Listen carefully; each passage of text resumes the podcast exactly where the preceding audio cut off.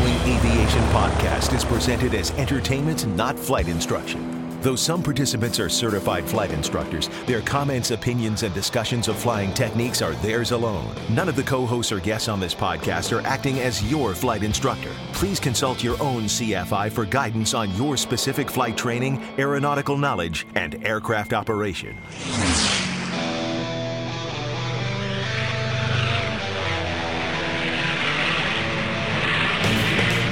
This is the Stuck Mic AvCast, an aviation podcast about learning to fly, living to fly, and loving to fly.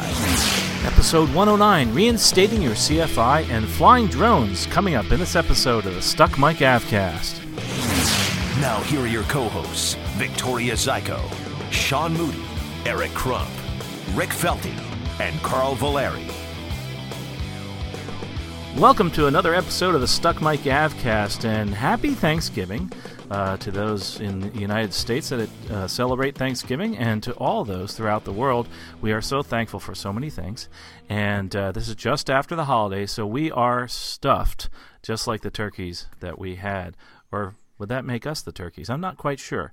But uh, joining us this evening uh, are some special co hosts. We do have, of course, uh, Rick Felty. Welcome, Rick. Hello, hello. And uh, Larry Overstreet. Hello from Milwaukee. And uh, Tom Frick from sunny Florida. Hello, hello. And we also have Eric Crump from Central Florida. Hello, I know you forgot I was on the podcast, but I'm back. and oh, we're so happy to have him back. I don't think they did because we made fun of you every time you weren't on. good, good. No, I'm good. kidding. It's I'm kidding. Eric Crump from Bucolic, Central Florida. Oh, my God. Wow, did you tell him? Bucolic.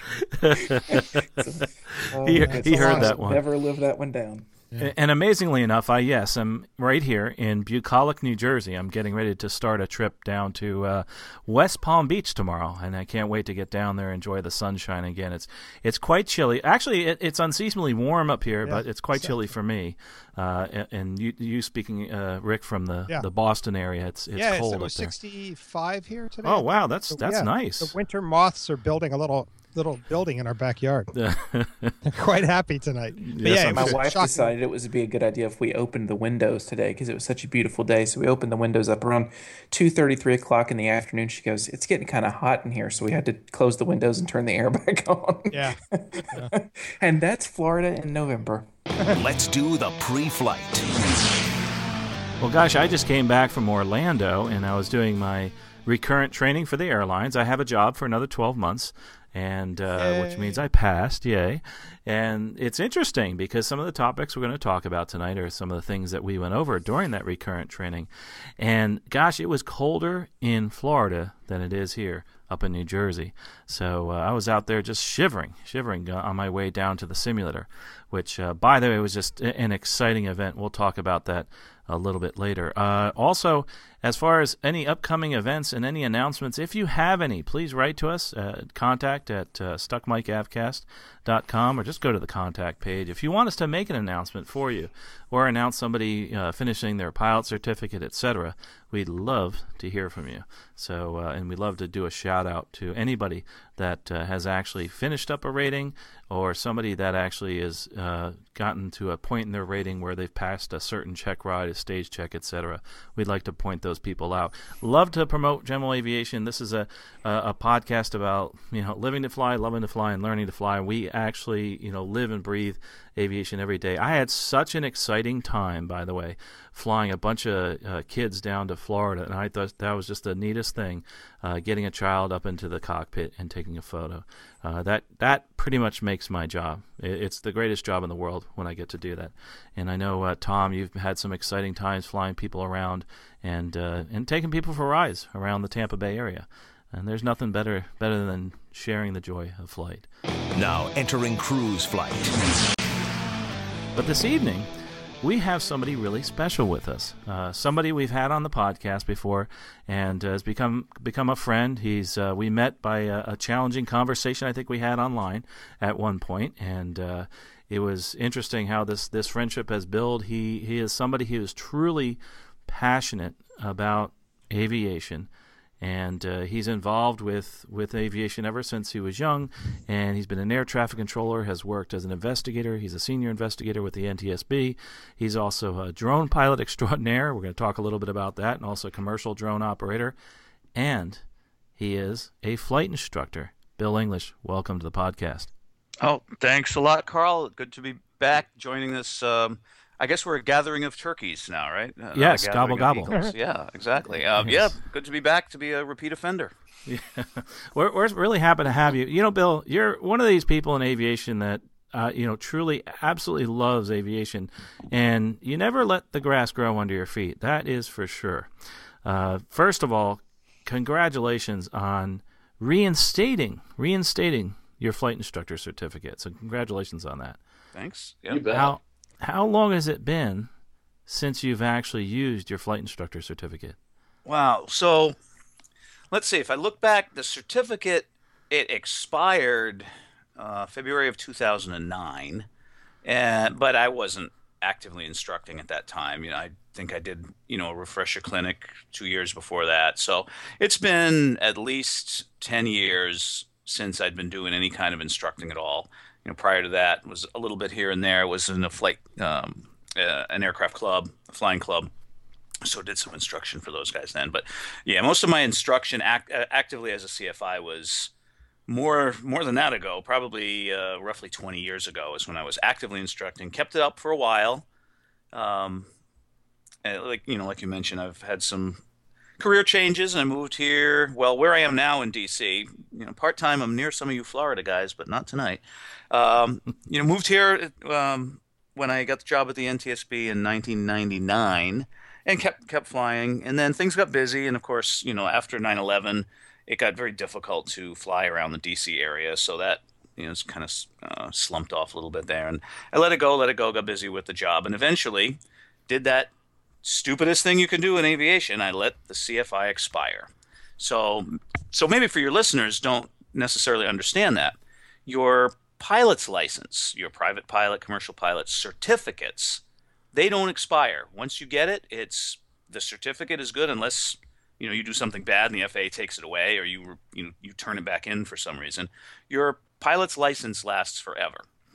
The flight instructor certificate is different. It actually does expire if you do not uh, maintain certain um, criteria for 24 months. And you can renew in 24 months a number of ways sign off uh, a certain percentage of students or what a lot of people do is take a, uh, a certain course they call it flight instructor refresher clinic you do that course successfully pass you get your um, your certificate renewed if like me you blow it off, then it turns into a pumpkin and you are no longer a flight instructor. And then you have to go through the reinstatement process. Well, Bill, if you remember uh, how we got started in this conversation months ago about reinstating your pilot certificate, you had asked me about this, about the fact that uh, you saw online uh, in the forums, and uh, actually, I'm putting a blog post out about this now. How to reinstate your flight instructor certificate. Some people are under the perception that if theirs expires, that they actually have to do a practical test, or or there's a practical test required and a written test required, I should say. Uh, but that's actually for people with the older flight instructors uh, ratings that are actually on their pilot certificate. Uh, just just to clarify, there's two different certificates. There's a pilot certificate and your flight instructor certificate. But some folks have those a limited flight instructor rating on their pilot certificate, or actually a flight instructor rating on their pilot certificate there. So that was, I think, part of that question. So let's go back to that original question and maybe clarify it. Sure, that's uh, th- that's a good point. There's a lot of, like you say, misunderstanding out there online. So um, the uh, I, I don't know when this changed. It was before my time. That long time uh, ago. Yeah. Yeah. That the rating that there was a flight instructor rating, but I suppose there probably are some people around that still have that.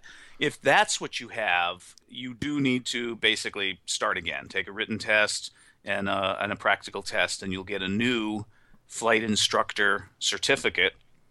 The way most of us in the last 25 years or more have uh, have gone, where you have a commercial pilot certificate or maybe an ATP, and then a separate flight instructor certificate. You actually have two um, two cards uh, in your in your possession. So what I had was what I think most people are familiar with, and most people have now, is the flight instructor certificate. To renew that or to reinstate that, and I, I should be very careful here because the words are similar. Renew is what you do when you sign off enough students or um, add another rating to it if you happen to, or you um, do the flight instructor refresher clinic. It's just again refreshing what you already have. Nothing expired. You just did it within 24 months, and you just keep on going. Um, you go beyond the 24, and that's the reinstatement. In this case, what you need to do is there's a there's a whole uh, section of uh, Part 61 that talks about that. It's 61.199, the reinstatement requirements uh, for the expired flight instructor certificate.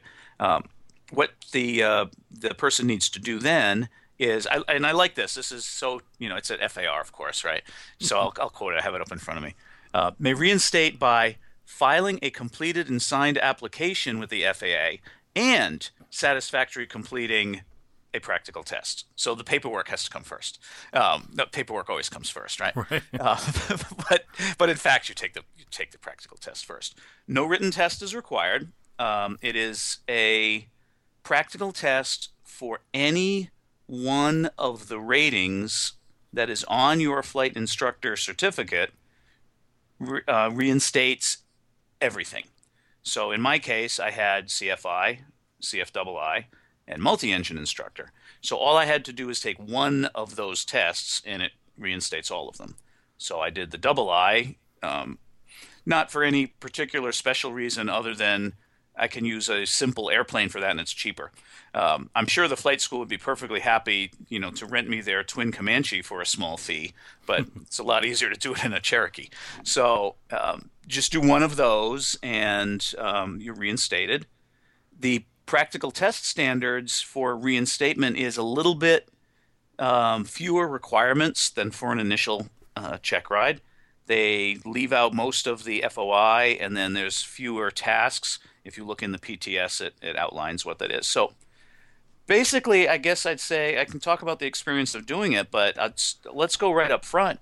For folks who maybe they read about this online and they or what they hear around the hangar, say, "Oh, if you let your flight instructor expire, it's so so onerous to get it back. It's so much work."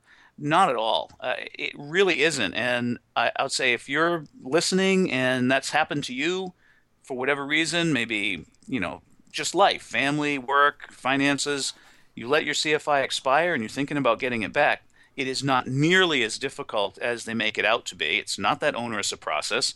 It can be done with a designated pilot examiner. You don't have to go, you know, go to the FSDO, and you only need to do one of those practical tests.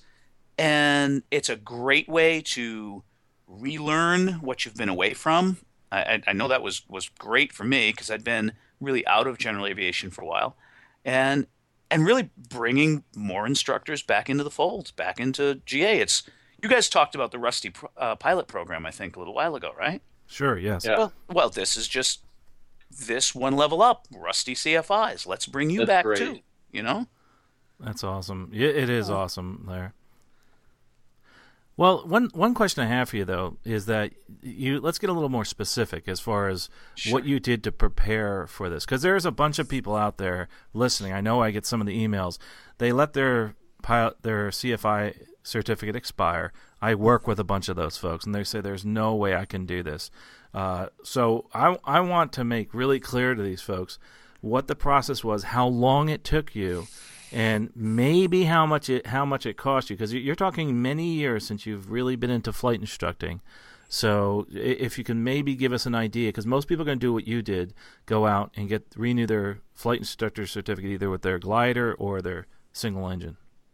Sure. Um, well, I I guess I can do some of that, but of course I'm I'm probably not your average flight instructor that got away from it either, because obviously through my day job I've stayed involved in aviation. You know, normally on the you know the big airplane side and more of the engineering side, but still stayed you know in, involved. So somewhat knew what was going on, but I've been pretty much away from general aviation for a long time. And of course, getting an Embraer type rating in the middle of it helped a little bit too.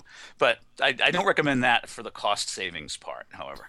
um, but but it really didn't take that much. I actually started before I did any of that. Um, actually, it's your fault, Carl. You got me started in here, and then of course, um, blame me. Of course, and uh, the uh, you know, and and I'd just been thinking about it for a while. Like I started getting the time, and you know, my wife pushed on me too. She's like, "You're always talking about flying. Every time we're outside on the golf course, you're always looking up at the airplanes, right? So why don't you do it?" So uh, I said, "Well, what I'll do is I'll just start and see. I'll get recurrent, just just to fly. You know, just do my my three landings in 90 days, just to fly an airplane again. See if I still you know like it or care about it." Well, you know what happened there. You know, less than an hour into a flight in a in an old 172. It was like riding a bicycle, and I was hooked. Oh yeah, okay, I'm coming back. So and discussions, you know, with you, and then I talked to the the, uh, the chief instructor at the school. I'm not going to name any names or any locations, but um, because I don't want it to sound like endorsement, you know, because of my Right, day job. yeah. But um, so I talked to the the chief instructor there, and I said, well, this is what I'd like to do, and I said maybe someday. Uh, you know, down the road, I'll get instrument car, and I said maybe I'd like to um, just you know re uh, reinstate my flight instructor certificate. And he said, "Well, what do you really want to do?" He said, "Do you have a trip next weekend where you need to be instrument current for it?" I said, "No, not really." So he was very matter of fact about it. I said, "Well, it's not that hard. Let's get your flight instructor back. Go for it." And I thought, yeah, you know what? It, it, it makes sense. We we looked over what the requirements are. And you know the old saying, best way to learn something is is to teach it. So I'll get back into learning how to teach it, and that's a great way to learn all these things that I'd missed out on over the past just about 10 years. Uh, those of you guys who have been in it, maybe it goes slow and, and you haven't seen the things that have changed, but you get away from it and you come back after 10 years and, well, there's all these different things that change. So, so I started out with um, I basically just checked out in an airplane or two at the school, basic airplanes, 172 and, and an Archer, um, just to get flying again. That was, you know, maybe three hours, and uh, got in the right seat pretty quickly. I seemed to remember how to land from the right seat, so we were okay there. And uh, all total, it was a long process because of my schedule. I got interrupted in the middle, um, but even doing that, it probably took five or six flights. Um, if you did it intensely, five or six flights would easily do it.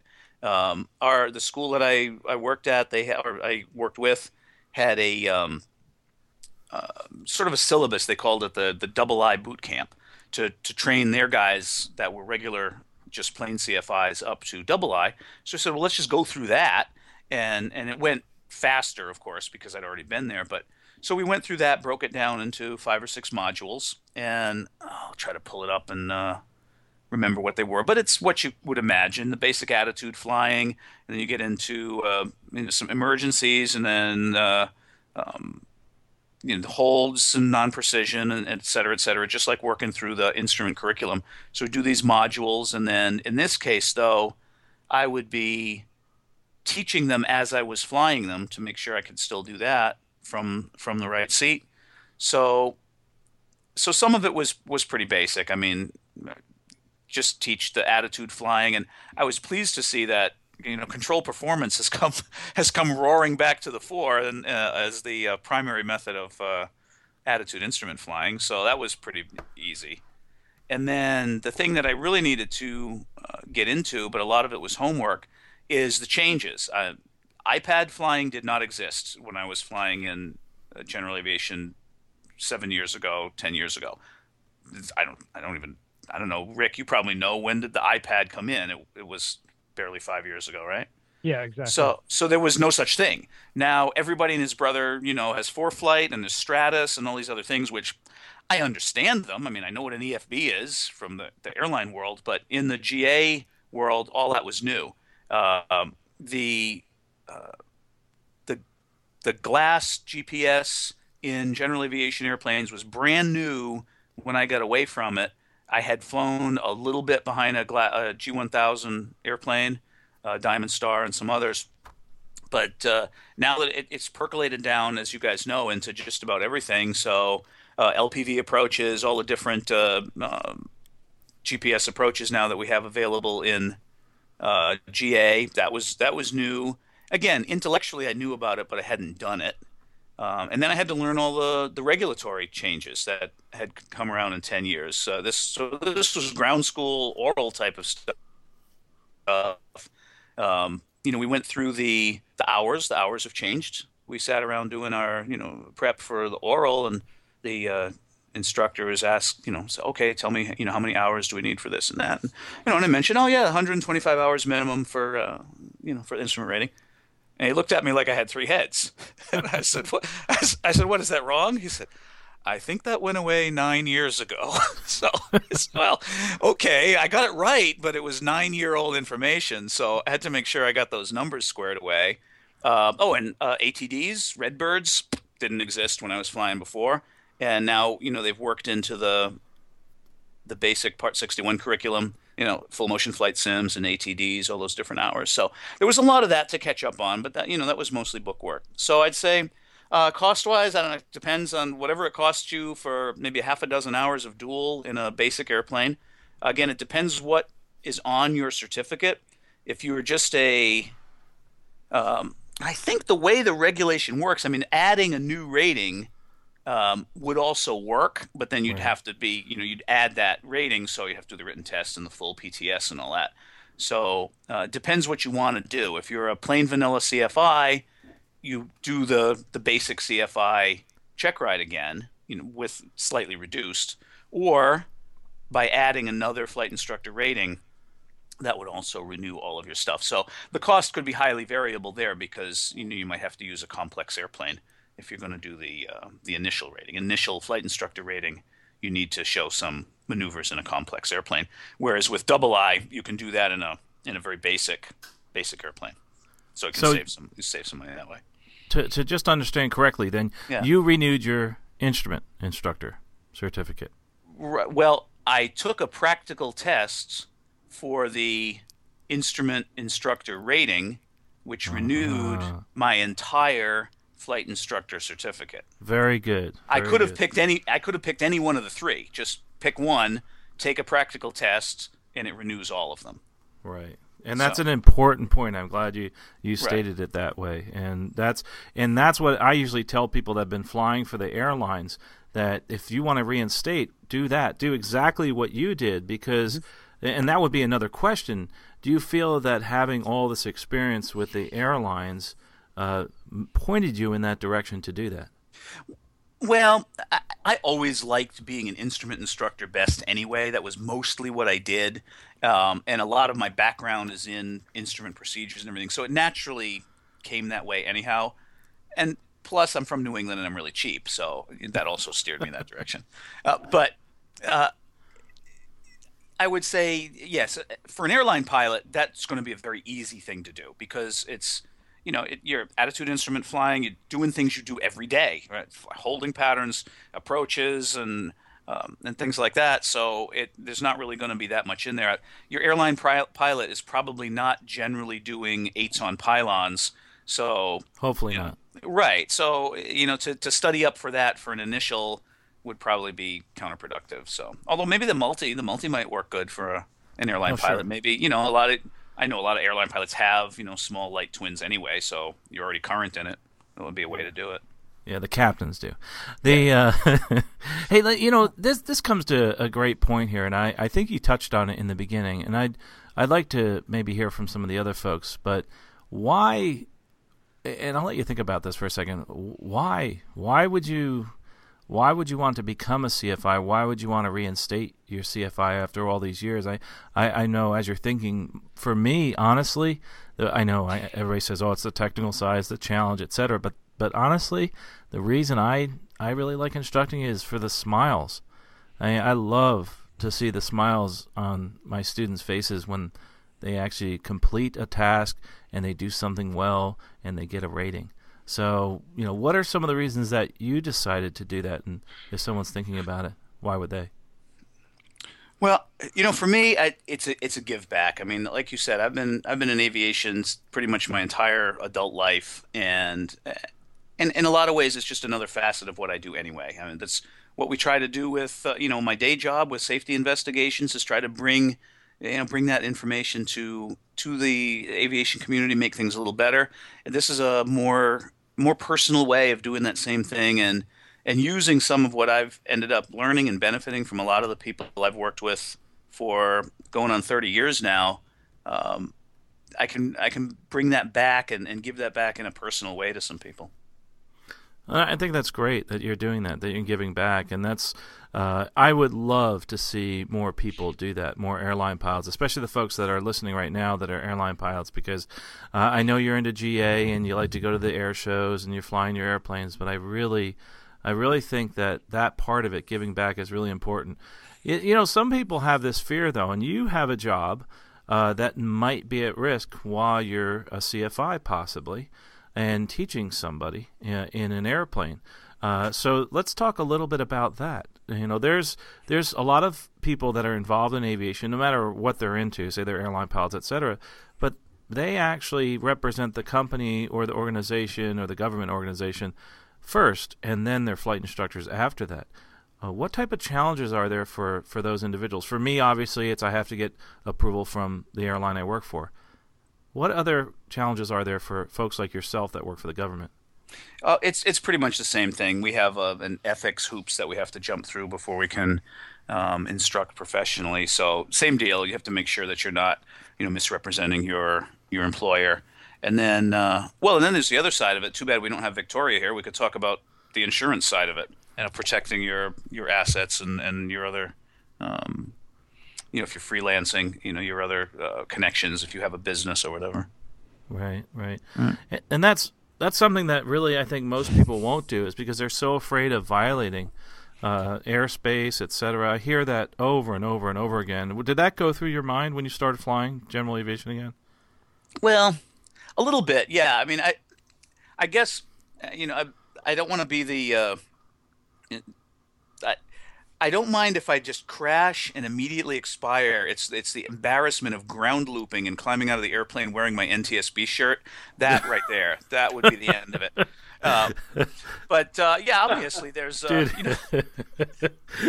that that's a quote right there. that's I, I have a visual image. Yeah, you do. Yeah, yes. I stay away from tail draggers. Um, but uh, yeah, clearly there there's that, and and as it stands right now, I'm not professionally uh, flight instructing. I, I don't know what yet I'm going to do with the certificate now that I've renewed it, other than not let it expire again. Um, so you know, those are some of the uh, the thoughts uh, that I have to go through about um, doing that. There are plenty of people who do instruct on the side, work for my agency. I know people work for the FAA that instruct on the side. Other government. I mean, we're in the DC area. There's there's feds from all sorts of different agencies that are active pilots and flight instructors. So we go through the loops and uh, the hoops and we deal with it. And you know, uh, sometimes there there are uh, things that can go wrong. But I mean, I guess that's true of anything in life. So you can't just you know you can't live your life worrying about that stuff. I guess. Right, right. That's yeah. for sure. And, and, but but I think we're more vigilant though. Uh, you know that when we're when we're working for another company, especially because that's our primary employment, and, and then we, we we're really really careful about you know what we do, and uh, we. I know I do. I know all the other professional pilots do the same. So uh, sure. But this this is some. I tell you, this is some great stuff, and I'm so glad you're doing this. But you brought up one more point. Keep that CFI.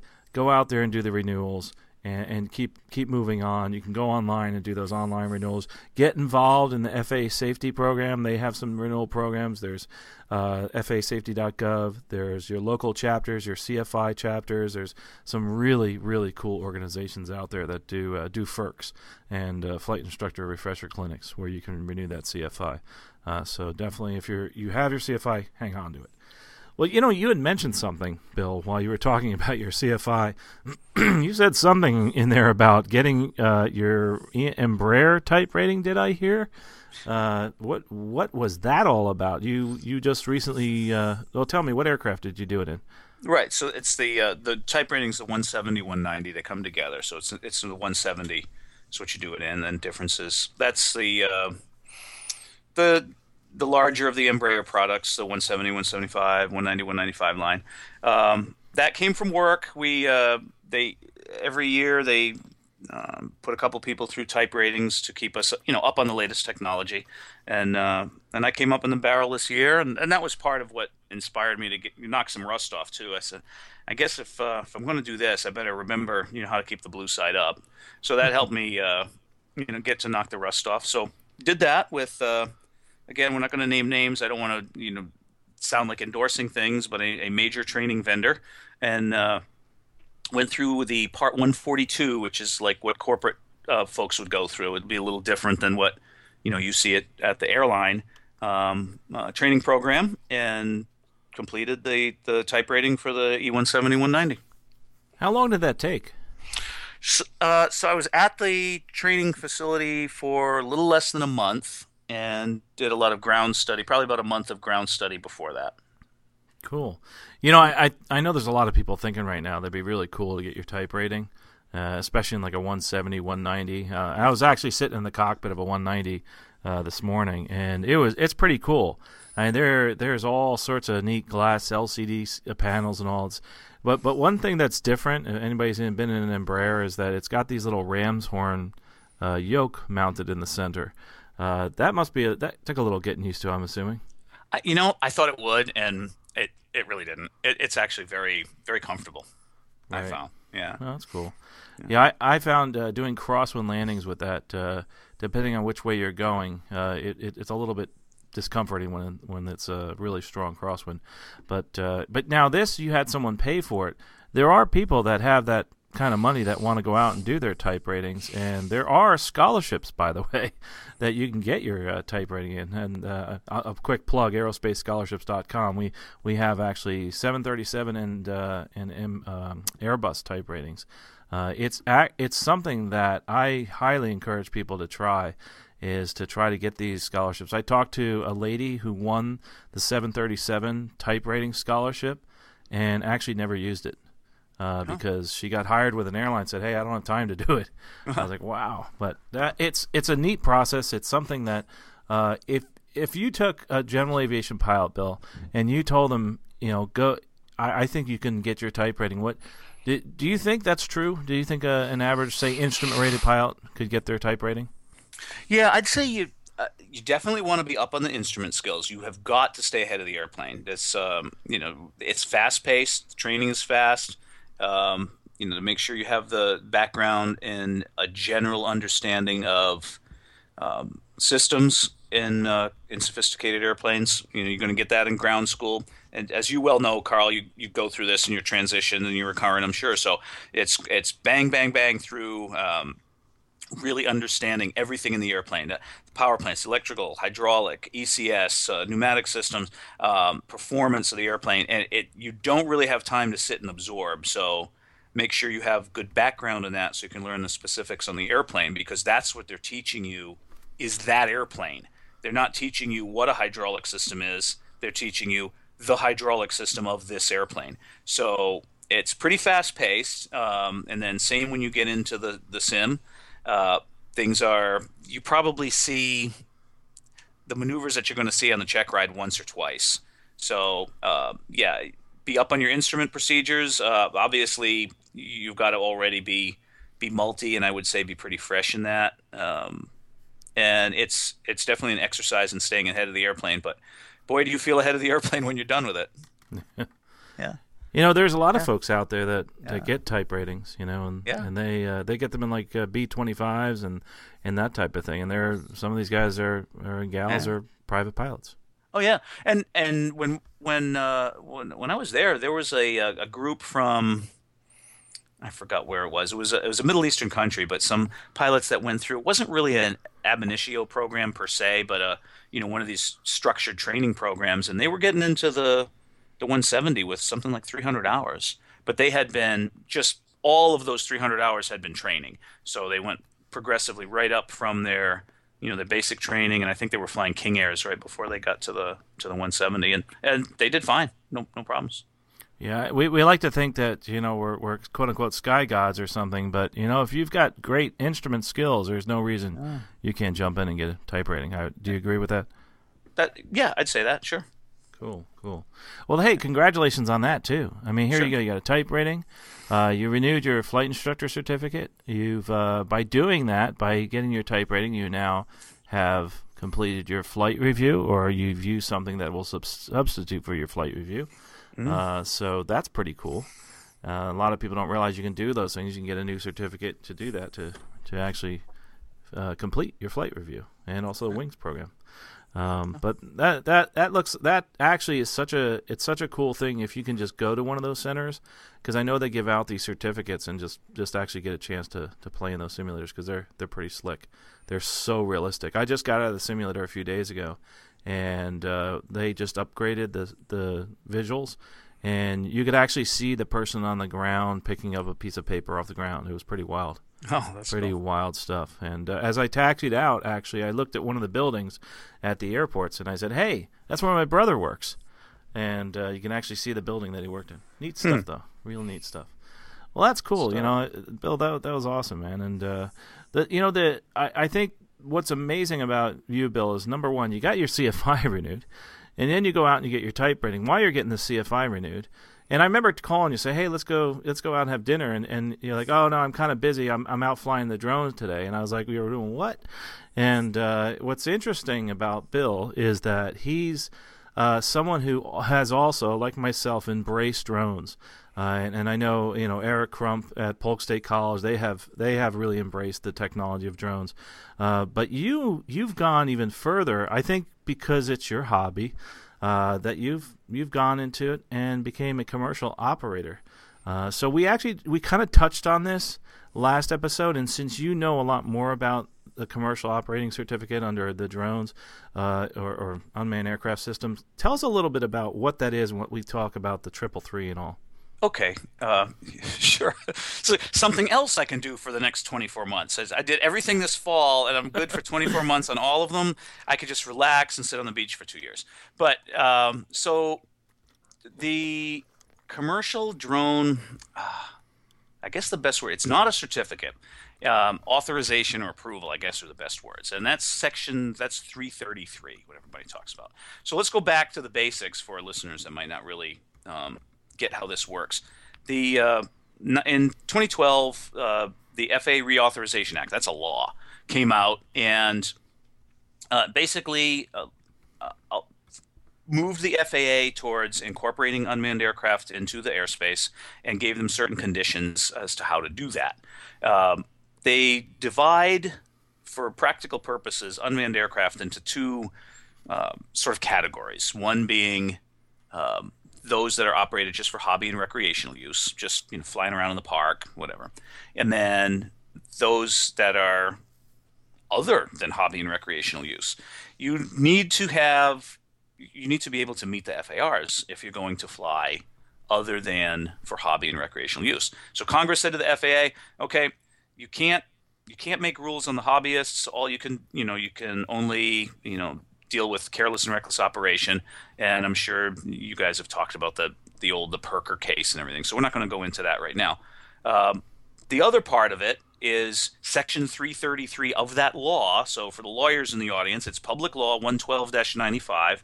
That's the FAA Reauthorization Act. Section 333 of that law told the FAA while you're working on a set of regulations for non hobbyist use of unmanned aircraft, get something going right away.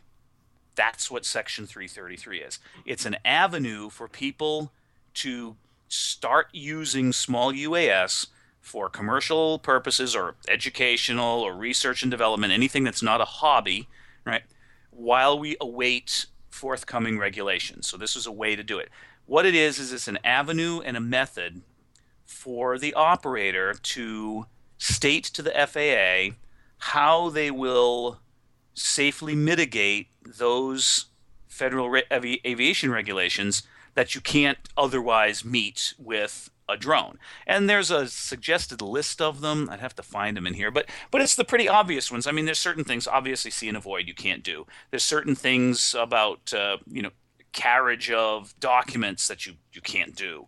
Um, you generally in a small UAS, you're not going to have a transponder. You can't have lights, et cetera, et cetera. or not can't have lights, but you don't have lights like a regular aircraft, et cetera, et cetera. There's all these things that you um, no practical way to meet the regulations with a small drone.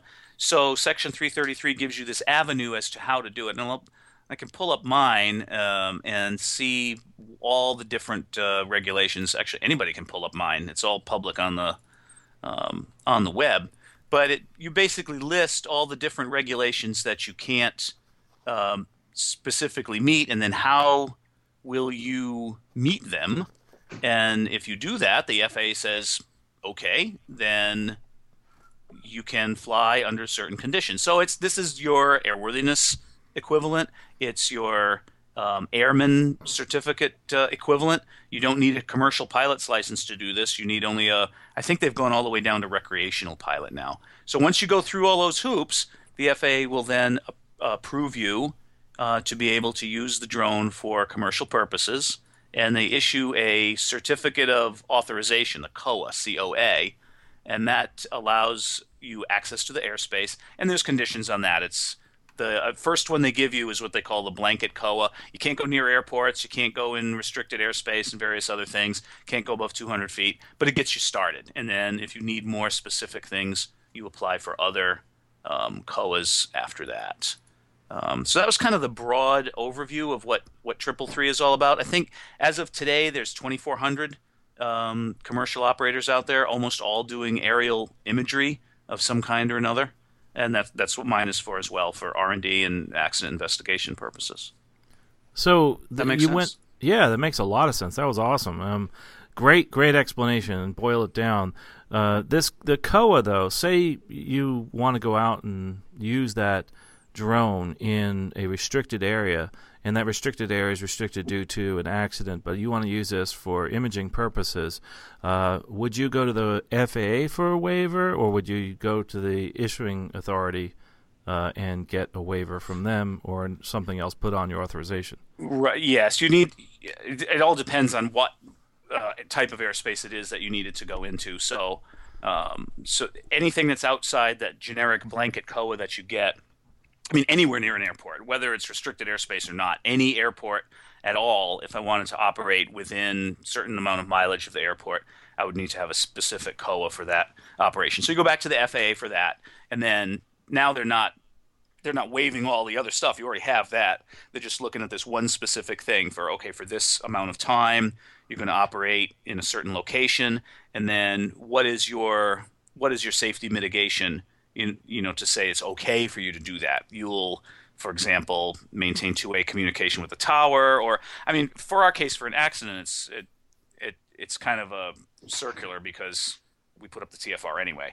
So um, that would be one way to do it, and that's how a lot of the, uh, search and rescue or the um, other disaster response folks do it. There's a temporary flight restriction that's put up um, at the request of that first responder agency, and then they will operate inside their own TFR for the time that they need it to keep other you know other aircraft away, that sort of thing. But it's it's the FAA, and they have a specific office that that uh, deals with the uh, the COAs.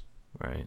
The uh, what's interesting is the 2400 you mentioned, or whatever it is today. I wonder how many are actually uh, for use at universities and research facilities, um, and how many are for the educational purposes. And I guess Ah. Do, do you know the numbers there? No, I th- I've seen some breakdown somewhere, but it's relatively easy to do. You can get onto the the FAA website, and um, there's a section that's 333 authorizations, and they're all listed. And you could probably do a pretty quick word search and find out uh, at least a rough idea of um, universities. Yeah, I wonder, E- Eric. I know, I know you were somewhat involved in this process, uh, and and are getting involved with drones. Do you have any idea how many, uh, what the percentages are? I have no idea what the number is. I just did a quick search on the FA's website actually, um, and got uh, 361 results Okay. um, out of the 2,400 that it says are in there now.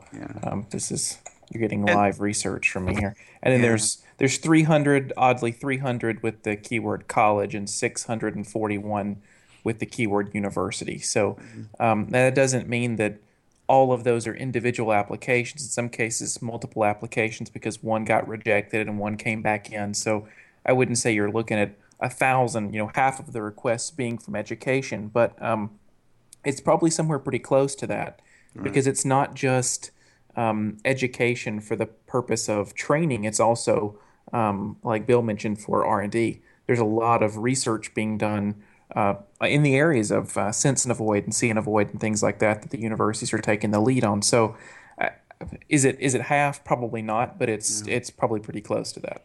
And you've got a bunch in there too that are the state universities can operate as public aircraft, so wouldn't even show up in this list because they'll operate under public aircraft regulations and don't need a triple three.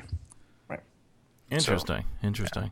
Eric, now now that we have you, are you what's going on at, at your school at, Polk State with, or anything you can speak about as far as uh, drone technology and incorporating into your program? Sure. Well, I mean, obviously, we see the need to start thinking in that direction because we're going there. Um, so, you know, you were talking about how, how Bill has embraced the idea of drones, and I think that's important. I, I think f- even for those people who are kind of still kicking and screaming when it comes to drones, you just you got to give up. it's that, that that battle is is long long won, and it's um, we're kind of in the matter of time phase now.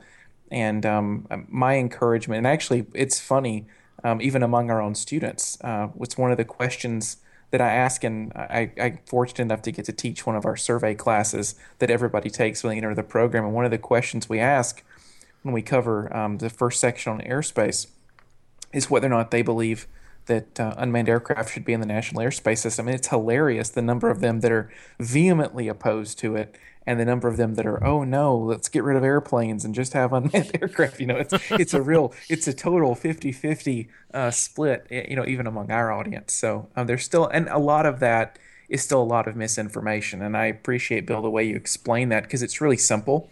And and actually, the, the restrictions that are in place right now for operating small UASs, uh, they're they're good limitations. They make sense, um, and when followed, I think they absolutely um, contribute to public aviation safety. I don't think there's any issue there at all. Um, and in fact, our um, our whole use of unmanned aircraft um, at Polk State is a partnership actually with our local airport, with the Lakeland Linder Regional Airport, um, to actually uh, the, the the airport, the aviation community that is within Polk County, has kind of come together uh, to get a um, sort of a public 333 with a with a specific COA uh, for the area around the Lakeland Linder Regional Airport, which has not been done before, um, and is a really oddball kind of thing to do. But I, I think that's kind of um, someone. It's like one of my students said to another student the other day. There is no box here. You, you can't be outside of the box because there was no box to begin with. We don't believe in the box. Um, so we kind of thinking thinking bigger picture. And um, when it comes to a 333 request, um, as a public institution, um, de- there's an even debate among institutions about whether or not that's necessary or not. And a lot of schools like uh, like Auburn, like University of North Dakota, have applied for and obtained 333 exemptions, whether they need them or not, just because it's better to be safe than sorry. And and I think that's probably just to make sure that all of that and, and because it's a public process, I think it's a good it's a good um, show of public trust. And we're not doing anything in a corner over here, guys. I mean, it's all public. You can see what we're doing, and, and we want you to to catch on to it and and to enjoy it. But uh, um, our our aim is actually unique in that in our procedures manual and our 333 exemption, we actually make that a project for the students. So they create the documentation. Our human factors class um, this semester actually put together the first draft of our operating manual. Um, to as their class project. So it's using using unmanned aircraft as part of a degree program. Certainly, that's a direction we're moving in. Want to go that direction without a doubt. But even getting there, I think, is an educational process too. So we've involved our students in that from the very beginning, so that they can get that understanding of, okay, what is a small unmanned aircraft system? What can you do with it? What can't you do with it? And in addition to learning that information for them, they can also be the people who go out amongst other people and say, "Hey guys, you you actually totally misunderstand what what this is," and they can actually be those uh, those people who are educating other people too. So I, I think that's an important part of the process, just to get the public support on board, and that largely hinges around just basic understanding of what the stuff is and what it does. Sounds like you need some CFIs for drones. well, well, I know in a guy. Central Florida, Bill, you can come over anytime you yeah, want. I, I know a guy. You know a guy. Uh, a match made in heaven here, or on a podcast. But they, you know, th- this is actually really fascinating. Just listening to the two of you talk. I, I was going to ask your opinion about drones, but I don't have to. Both of you smiling, I can hear it. Uh, this, this to me is it really is the golden age of of flight for drones and for unmanned aircraft systems. Uh, but Eric, I- I'd like to get your opinion first, then Bill's. You know, where are we going? You know, I, I want I want Eric's prediction. Where are we going with this? What, what's going? What is the future? That's such a great question. You know, there are a, a really outstanding university programs all over the country that are focused very heavily on the DoD aspects of unmanned aircraft, the Predators, uh, the Reapers, the Global Hawks, um, you know, international reconnaissance and uh, military operations and stuff like that. And I think that's that's great. I I think that's something we should absolutely be focusing on because it does keep people out of harm's way and it gives us more intelligence in the military sphere uh, than we ever had before. But I think if we focus on that solely, we really miss the point. Um, and at least for our purposes at Polk State College, I mean, sure, we'll talk about the history and the implementation of, of drones in the military sphere, but the focus of our program is on commercial use stateside and small UAS because that's to me, you're not, I don't see a day where I'm going to walk out in my backyard and the, the guy at the farm down the road is going to be, you know, surveying his crops with a predator. It's just not going to happen um, in my personal opinion. The, the platform's too expensive to operate, and that's not what it was purpose built for. The cool thing about UAS is that each individual platform can be so purpose specific for what you're doing with it. If you're looking at crops or you're surveying land or you're uh, checking for water temperature, whatever it is that you're doing, it's so easy to purpose build the platform as opposed to what we've always done with, with aircraft where we had to adapt the aircraft for the purpose we were trying to fly it for. With this, it, it's not like that. It's okay, let's take this thing off and put that thing on, and, and you're good to go. And it's the same functional platform that you had before, um, just with a different sensor package or payload on it. So, you know, I see stateside, you know, is Amazon going to be delivering packages to my door with a drone? Probably not. Not in the short term. Are we going to be flying an unmanned commercial aircraft? I don't think so. Probably not in my lifetime. I'm not ruling it out.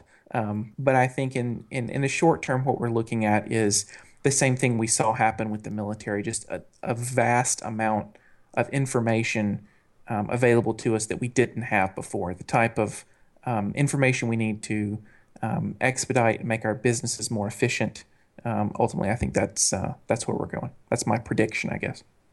Interesting, and and I, I think that those are those are some great predictions, and uh, you know I I'm so excited about these and, and, moving forward with the drones in many ways. I think it really enhances lives and saves lives. Uh, you know, call me selfish. I I love to watch like like those TV shows where they talk about the real estate and I see this little drone fly above the house and, and look around, and I, I love that from a from an entertainment standpoint. I think it's and awesome. hopefully they got a 333 for that, right? I, I would I would hope so. hopefully that's legal because you can see the drone actually in the shadow as they're flying above. Uh, but it, I I think too that this is this is a whole conversation that we're con- going to continue to have over and over. But I I'm one that embraces it, and I think it's it's terrific. My biggest uh, uh, concern, I should say, is is the sense and avoid technology. I actually fly over drones all the time when I'm landing on one three left over at, at JFK. You know, there's there's this little field down there, and it's called Floyd Bennett Field. And on that field, they have all these recreational flyers down there. Uh, my biggest concern would be, you know, how are we going to keep them separated? And I, I, tell you what, I'm getting lots and lots of emails from from different aviation organizations with the airlines that are talking about uh, safety and the near misses, quote unquote, with the drones. But uh, but I don't want to pepper and, and, and spoil uh, Bill's thunder here. Bill, you know, as far as the go, the drones, where where are we going with UAS or drones? Uh, well, I'll, uh, I'll, I'll definitely not disagree with anything that Eric said. I agree with all of that. I look at it. I, I hate to predict. I mean, you know what? I'm, I'm an investigator. Predicting is not good. Um, this is again. This is Bill, by the way. This is not um, any sort of position of my employer, my day job. But I think where we are with drones right now is a lot of people say the Wild West, but I think we're about in 1927. Uh, we're in the barnstormer era. We've got technology that came out of the military, and it's having this uh, synergy with um, with the civilian uh, technology that's growing very quickly. So, if you were to ask uh, a person in 1927, where are we going with with aviation? I don't you know you would get an amazingly wide variety of predictions. Would anyone in 1927 be able to predict what we have today with highly automated aircraft flying all over the world with pinpoint timing and accuracy um, and a space program, et cetera, et cetera? No way. So yeah, we're there. We're we're in that barnstormer era, and we're going to get to see just about everything develop. It's going to be amazing. Yeah, I certainly think it's going to be absolutely incredible. And I, I know Larry, you actually had had an interesting question about sense and avoid and how it works with balloons, gliders, and things like that, and yeah. and, the, and, and, and drones. Yeah, just uh, the interaction of sense and avoid or see and avoid. You know, if you have eyeballs, they're not perfect, and we all know that we don't see everything as a pilot that's out there to see. But um, uh, the conversations around sense and avoid for commercial operators that I've seen, uh, nobody's ever talking about non-electrical aircraft. So balloons, gliders, J3 Cubs, ultralights, skydivers, you know, whoever's out there in the space. Um, how do, how do we keep those folks apart from the drones? Uh, let me take that for just a quick second, Larry. Um, I think part of the discussion that ends up into the into the public space talks about sense and avoid as if it's a thing. And we're really talking about a concept of drones and other aircraft and other things in the air and things that poke into the air, like cell phone towers and mountains and buildings, are, are all part of that equation. So think sure. more of sense and avoid as a concept rather than a gadget. So there we're looking i mean i know there's research in all kinds of different technologies but some of them are uh, not just electronic. There are you know various other you know, magnetic and um, uh, pressure type of sensors because drones also because they operate much closer to the ground and the obstacles also need to be able to avoid obstacles that aren't cooperative. So if you can do that then your gliders and your hang gliders and your skydivers are part of that equation as well. So think of sense and avoid as more of a concept rather than a one single gadget or one single technology. Eh, that's a great explanation on the sense and avoid, but uh, you know, Larry, just to your point, also sense and avoid is it includes just all of what he talked about in our own worlds. Includes visuals. I mean, we we right now look for gliders. We look for the J3 Cubs, the ultralights. As an airliner flying around, I see gliders, you know, and, and I have to have to mm-hmm. avoid them visually. And and you're right. I mean, you you have those uh, skydivers uh, near airports where we're flying into. So you have to make sure that you maneuver in, out of those areas or away from those areas, that type of thing. Mm-hmm. Now the drones, we take that another step further to another aircraft that's flying in the airspace, and uh, and I think I personally think it's going to be fascinating. Uh, what we do in the future with sense and avoid, uh, having in the past been in computers and and using artificial intelligence to try to, to determine if something that's walking around in an airport is a bunny rabbit or is it somebody with a, a man pad, you know, uh, uh, and and making sure the security knows about it. So uh, that's a kind of a you know sensing that and then and figuring out what it is and do we need to send security out there and and, and what type of systems we might have or artificial intelligence maybe that's built in. Neat stuff though, really neat stuff. Uh, really Definitely. excited about that. Um, you know, guys, uh, we're going to have, amazingly enough, every time we have Bill on, we, we never get to everything we want to ask Bill, but we'd love to have you back on again if we could. I mean, I, I would, we have so many more topics that we want to discuss with you, and I'd love to have you back. Well, the next time I do get three different certificates in three months, uh, you can have me back. Yeah, no, no, we we've got the after landing checklist we, we have all sorts of questions to ask you. Not you know not from your day job and all. Just uh, you know as a reminder, you know obviously all these these answers that you're you're giving now are, are your personal feelings and, and they don't represent any of the organizations that you you're involved with or the or your employer. Um, but it's really interesting to have you on because you know what's going to happen is, in when we have you back on, you're you're going to have accomplished something really fascinating and, and amazing. And not only are you involved in aviation, you're you're pretty competitive in just about everything you do. I mean, uh, I, I, think the last time we spoke, you were in the area doing uh, some competitive shooting. Uh, so that's fascinating that you do all that. Yeah, I'll be actually I'll be getting up at 4 a.m. tomorrow as well to head out to West Virginia to do the same thing. Yeah, it's it it, yeah. it yeah. So so you don't want to mess with Bill, that's for sure. Because have fun.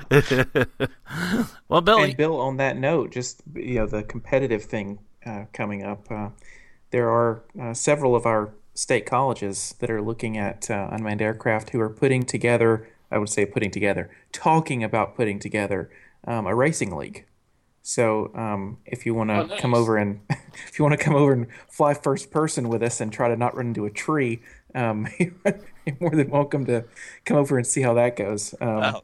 Yeah, that looks like use fun. The, use the yeah. cheap technology for that. Oh yeah, that looks like fun. I've seen some of those guys. That's amazing. Does we're that... trying to put something together for that. I think it's going to be a lot of fun. Yeah. Is that going to compete with the flight team, Eric? Am I going to be out of a job soon?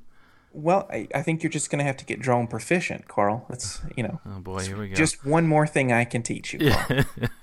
yeah, and I learn a lot from you, Eric. That's for sure. And and, and gosh, it's been awesome having you back, Eric. I mean, it's, it's been, been, great such... to yeah. be here. I'm sorry I've been so uh, so busy and all, all, over the place, but it's great to get back and talk to you, and, aviation crazy people. You know, we, we really wanted to get a, a couple more topics, and we want it, we'll get them in next time. We have a whole list of them, and of course, a lot of them come from listener mail, but uh, and a lot of them come from, from our hosts here. And uh, you know, I'd love to get your feedback from the listeners as to you know how you like what we're doing now with, with multiple co-hosts. And I, I think it's been great bringing more people to this conversation. Uh, the fact that during this this podcast you learn something while you're listening to this. I learned something. We all do, and we also have a heck of a lot of fun. Uh, we we really are truly passionate about aviation. Everybody here on this podcast. Bill, I hope you'll come back. Uh, you'll promise to come back, right? Oh, you know where to find me. Terrific. And, uh, you know, and from myself and, and from Eric Crump and, and Rick Felty and Tom Frick and Larry Overstreet, and uh, of course Bill English. We really appreciate your listening this evening. Uh, we we definitely have so many more things that, that we will see coming up in the future. Look for a couple more things uh, on the Stuck Mic Avcast. We're going to have some more videos, uh, also some instructional ones, and also we're going to start doing some more interviews. And uh, there's a lot of really cool things in the works right now. And uh, don't forget to visit our sponsors at aerospacescholarships.com. Well, folks, go out and uh, try something new. You know, go out and have some fun flying. And uh, we'll talk to you next episode. We really had a lot of fun talking to everybody.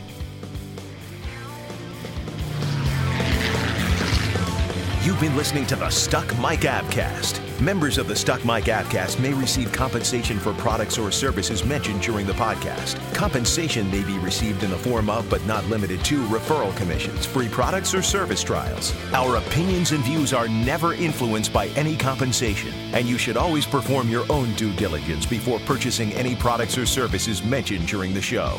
The Stuck Mic Avcast is an aviation podcast and a Valeri Aviation Corporation production.